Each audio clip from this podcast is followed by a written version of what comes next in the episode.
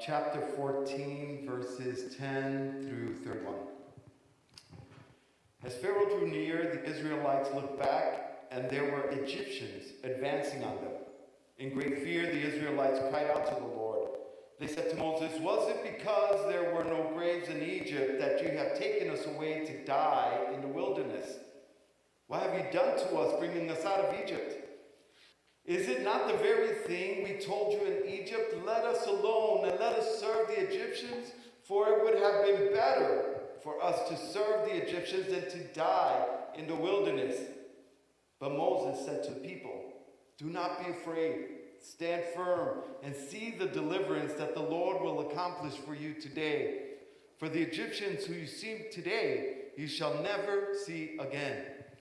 The Lord will fight for you, and you have only to keep still. Then the Lord said to Moses, Why do you cry out to me? Tell the Israelites to go forward. But you lift up your staff and stretch out your hand over the sea and divide it, that the Israelites may go into the sea on dry ground. Then I will harden the hearts of the Egyptians so that they will go in after them.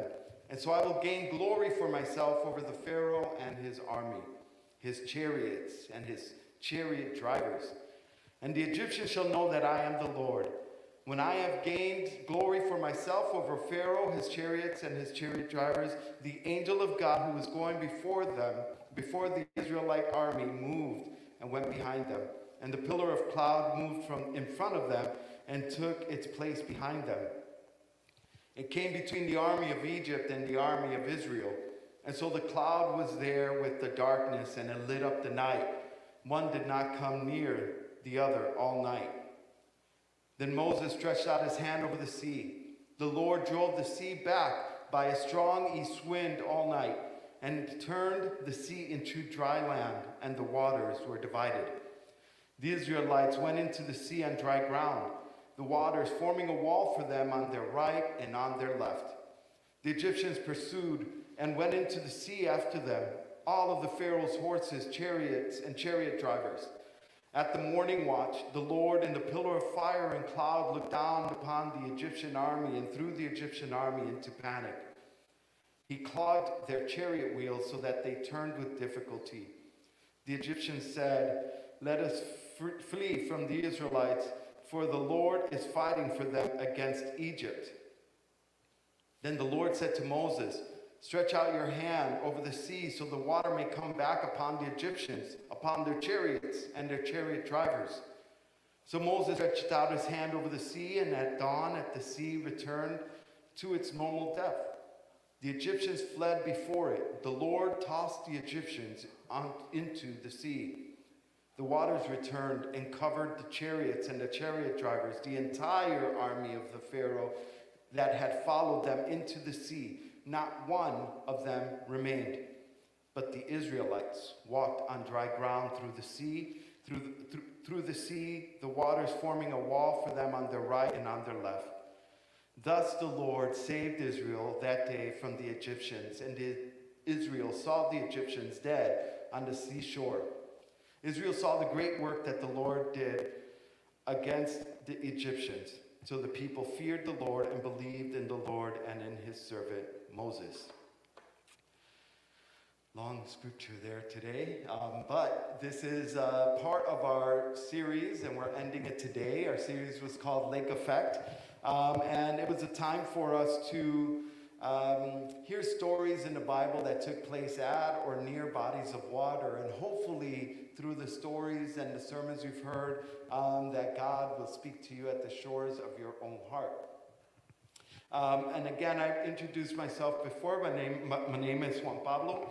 I'm the director of discipleship. Uh, and over the last two years, you may not have seen my face too much, and that's because I was pastoring at Cosmopolitan United Church and joining together with Urban Village Church to find ways to perhaps uh, bring together a, a site that would be centered around Latino voices. Uh, so trying to figure out what that would look like and what that would sound like and what that would feel like um, over the two years. Um, and Cosmopolitan is a beautiful community there um, of members that are all from the Philippines. And so it was just a nice time of this kind of cross cultural um, time. Through it, we decided to plant here in Chicago instead. And so I'm working on planting an urban village, and we're calling it Enye, the N with the tilde on top. Um, so whenever you see that, just know that that's the work I'm doing at Hermosa. Just moved into the neighborhood um, and have been uh, out talking to people uh, and seeing if there's a, a, a, place for bold, inclusive, relevant ministry uh, to the Latino community. Um, and so it's just uh, doing that. So I'm, I'm, I'm, just so glad to be here today uh, with you all. Um, and the work that I'll be doing here as the uh, director of discipleship, which would be basically small groups, retreats, and so over the next. Oh, thanks. Oh, that lets me walk around a little bit. I love that. Okay. Um, thank you, John Michael. Uh, so let's pray. Gracious God, we thank you for your word and your scripture, and sometimes, even if it doesn't make sense, that your spirit would speak to us um, through those words and through the words that um, come out of my mouth, that they may be led by you. In Jesus' name, amen. Um, today, I wanted to do a little bit something different. Uh, for those that don't know me, I wanted to share a little bit about myself and why it is that I do what I do um, and why I decided and, and had a calling from God to do this. Uh, five years ago, I came into an urban village. I had never been into a place that um, was inclusive, especially in my community. There were no churches like these. And, um, and two years later, the Lord, uh, I felt a calling to go into ministry. And so I started seminary, and then two years ago, I started pastoring. And voila, I'm here today trying to figure it all out with you all today. And so I wanted to share a little bit of myself for those that already know me, kind of give you a, a deeper glimpse into, into um, why, why I feel God has called me uh, to ministry and to uh, a, a, ministry like Enye. And so I want to kind of read, uh, tell you a little bit of a story. It goes like this Dear familia, it felt like I had been sitting there at my desk for many, many hours and it seemed like days. But why is it so hard to write anything down? Come on, Pablo, you could do this. Just keep writing, keep thinking. Have you ever been in a place where you felt helpless and where you felt vulnerable? Where anxiety begins to creep in and problems, they seem to be insurmountable. For me, it was when I decided to come out of the closet and decided to tell my family. After so many years of being trapped in my own body and trapped in my own mind, a prisoner to what I thought what people would say about me or what the church would do with me, and wondering if my family would reject me, I finally felt God whisper to me. And God said, You were fearfully and wonderfully made. And that day I felt a freedom. And I can't describe it. I can't describe it. It's just something that came over me and it changed my life. And so a few months later, I got into an intentional discipleship relationship. Uh, with, uh, I said, I would like to speak to another Latino guy that's gay that had to come out and they partnered me with someone from our South Loop site. And, and we worked on different things. And what uh, he worked on with me was trying to figure out how I'm going to write a letter to my family. My family in Puerto Rico, my family in Mexico, my siblings here. Um, I was scared. And, but when it was time to share this freedom I felt, I froze. I didn't know what to do that day. I wondered if it would just be better to just go back in the closet, it was comfortable there, you know. Um, I knew what was going to happen in the closet. Um, and I knew that I couldn't do that. But I felt like I was at a standstill and I didn't know where else to go. And so, just like the story we read here about the people in Israel in this book of Exodus, after almost 430 years, the people of Israel were liberated from a yoke of slavery in Egypt under the Pharaoh. God secured their release through the Moses, and they were on the way to the promised land. But then they found themselves at a dead end. After a change of heart, the Pharaoh, he sent his army to capture them and return them to Egypt. And when the Red Sea in front of them, the mountains surrounding them, and the oppressor behind them, they were surrounded on all sides, and it seemed like everything was lost. Just when things started to go well, they, they, they left Egypt. They were free. They even left with some gold and some uh, probably cash. They left kind of wealthy out of that place. But here they were, trapped. Fear and dread coming over them, and they even thought that things would have been better if they never even left Egypt. But they had Moses. Moses, he knew that the promise that God made to them to take them to the promised land. He also knew that when God promises something, God is going to fulfill that thing. And so when the Israelites ended up crying out to Moses, um, he said to them, Do not be afraid. Stand firm and see the deliverance that the Lord will accomplish for you today. For the Egyptians whom you see today, you will never see again. And let's get real. We don't need to just look at the Bible to find examples of evil in the world. We know that even after thousands and thousands of, of years, we're still dealing with the reality um, that many are still being affected by evil and injustice every day. We see evil when mass shootings happen, when men scheme at all levels of government to keep their positions of power at the cost of children and moms and sisters and brothers and fathers and all the lives that are cut short every month. We've seen injustice recently at the hands of Samuel Alito, Brett Kavanaugh, Neil Gorsuch, Clarence Thomas, Amy Coney Barrett, all members of the Supreme Court who voted to overturn the landmark uh, ruling, Roe versus Wade, reversing 50 years of freedom for women to choose what to do with their own bodies. And with this same ruling, many LGBTQ folks are fighting this rising panic that they're next to lose their freedoms. And then there's deadly, deadly shooting of another unarmed black body with Jayland Walker. No apparent accountability to the officers that shot at him over 60 times. And then the Highland Park shooting.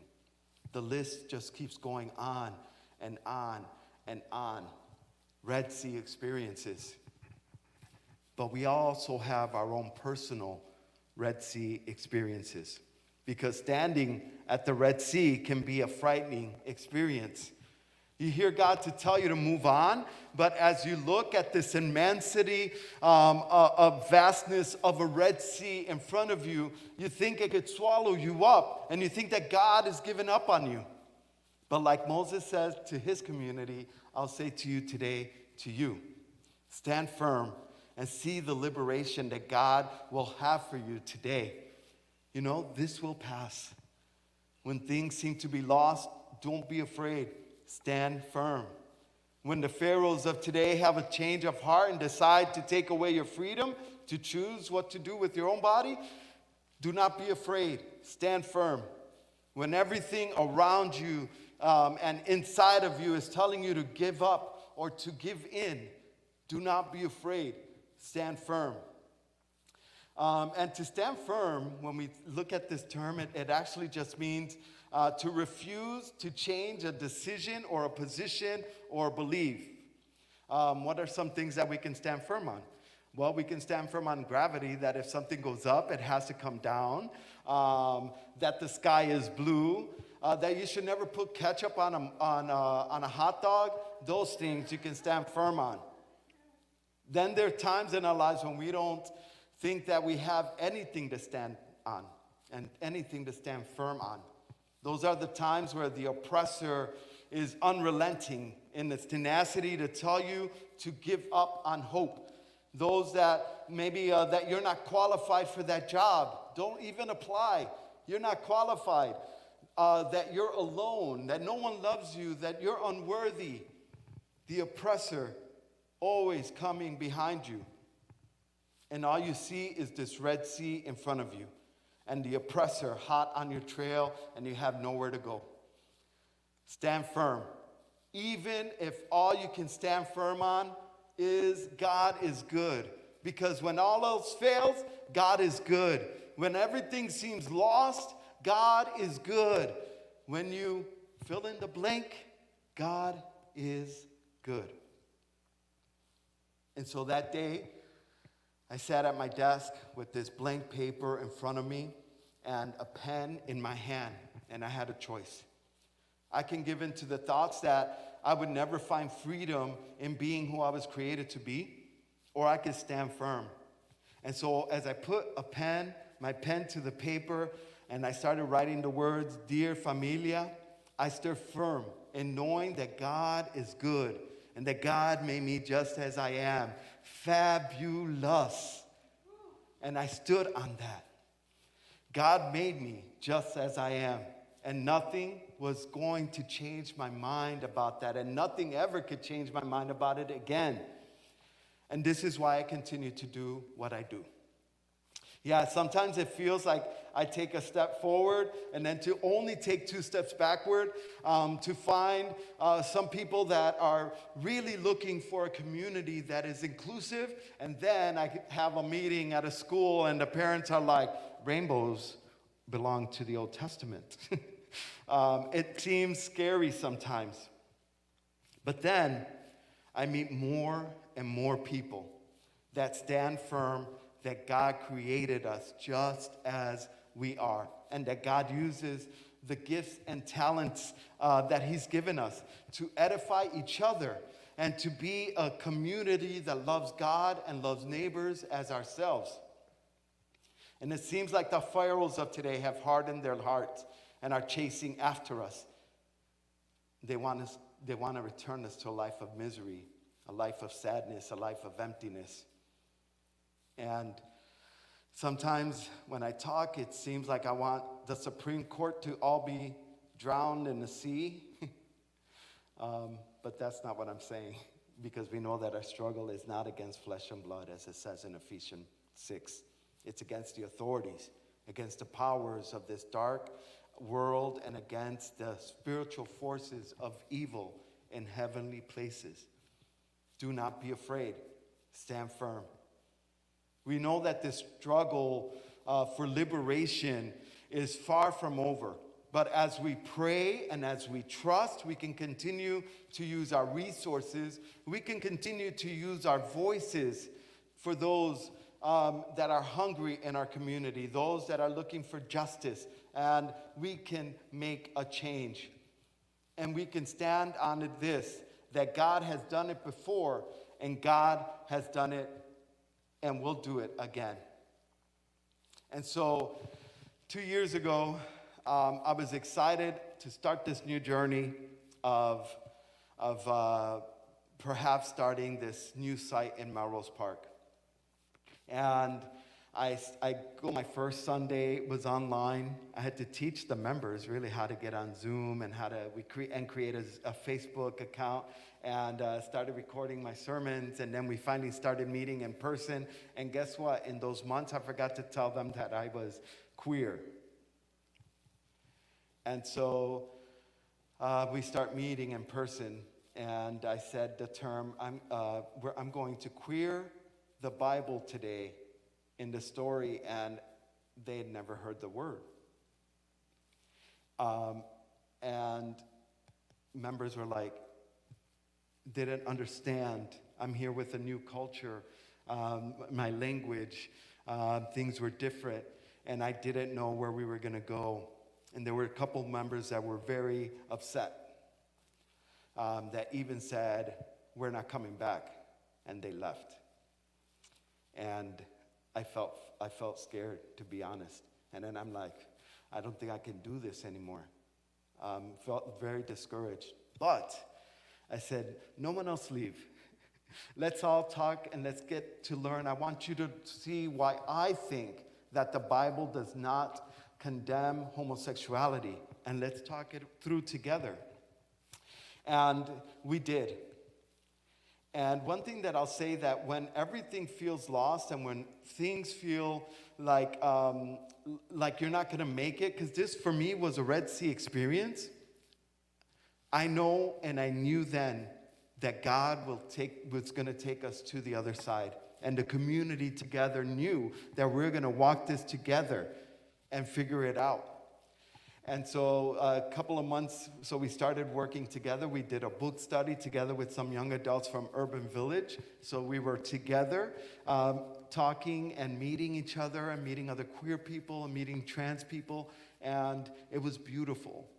But at the same time, I'm like, I don't think I, I'm making a change here. I don't know if we're, if we're communicating well. And so it was my last Sunday, my last sermon at church uh, in June, just um, last month. And I got up to, uh, to, to preach. And when I look, everyone switched out their masks and they put this mask on and I wondered if they knew it was a rainbow. I wonder what was going on. You see, they, they listened, and, we, and I listened. I didn't come in there thinking I was going to say it's my way or the highway. We learned from each other. Conservative people, progressive people in the same room. That is inclusive when people that dis- can disagree, that people that don't see eye to eye um, can have discussions and yet say, okay, my pastor is queer and I am okay with it. That was different. They had a party right afterwards with Filipino food, Puerto Rican food, and Mexican food. I'm Mexican and Puerto Rican. And we had a good time. There was rainbows everywhere. It looked a little too gay, if I can say that. But it was beautiful. I loved it. I loved it. And, and it helped me. I, I just said to myself, there's the Red Sea when something stands between you and, and, and freedom and you and liberation. Those words that Moses said, do not be afraid, stand firm. I stood on that for months and months, and God did something. And so, after what seemed like forever, I ended up finishing this letter. And if you don't mind, I'm going to read you an excerpt of this letter that I sent to my parents and my siblings and my cousins. Um, it goes like this Then there was the church, the place that has caused me years of trauma. It's at the church where I was told that I would be delivered of homosexuality. I tried everything because I loved God with all my heart and I didn't want to be shunned by my church community. I went to conversion therapy, deliverance ministries, Christian counseling. I did it all. I took my pastor's advice of getting married because having sex with women would change that part of me. I did whatever I was told so that I could please God and pay Christ back for everything that he had done for me. I've taken all the steps that people have told me to over the last 25 years, and I started realizing that I have caused others grief and loss while at the same time crushing my heart and my soul. But this year I found a great church community where people like me are affirmed and loved. I've taken the last eight months to reflect on my life and surround myself with a support network as I have started to lose many friends from my previous church. But it's through this group of people that I have learned that God loves me and created me just as I am. You see, it's Red Sea moments or lake effects that can be times where God shows up and God shows off in our lives, right? Do not be afraid. Stand firm. Amen?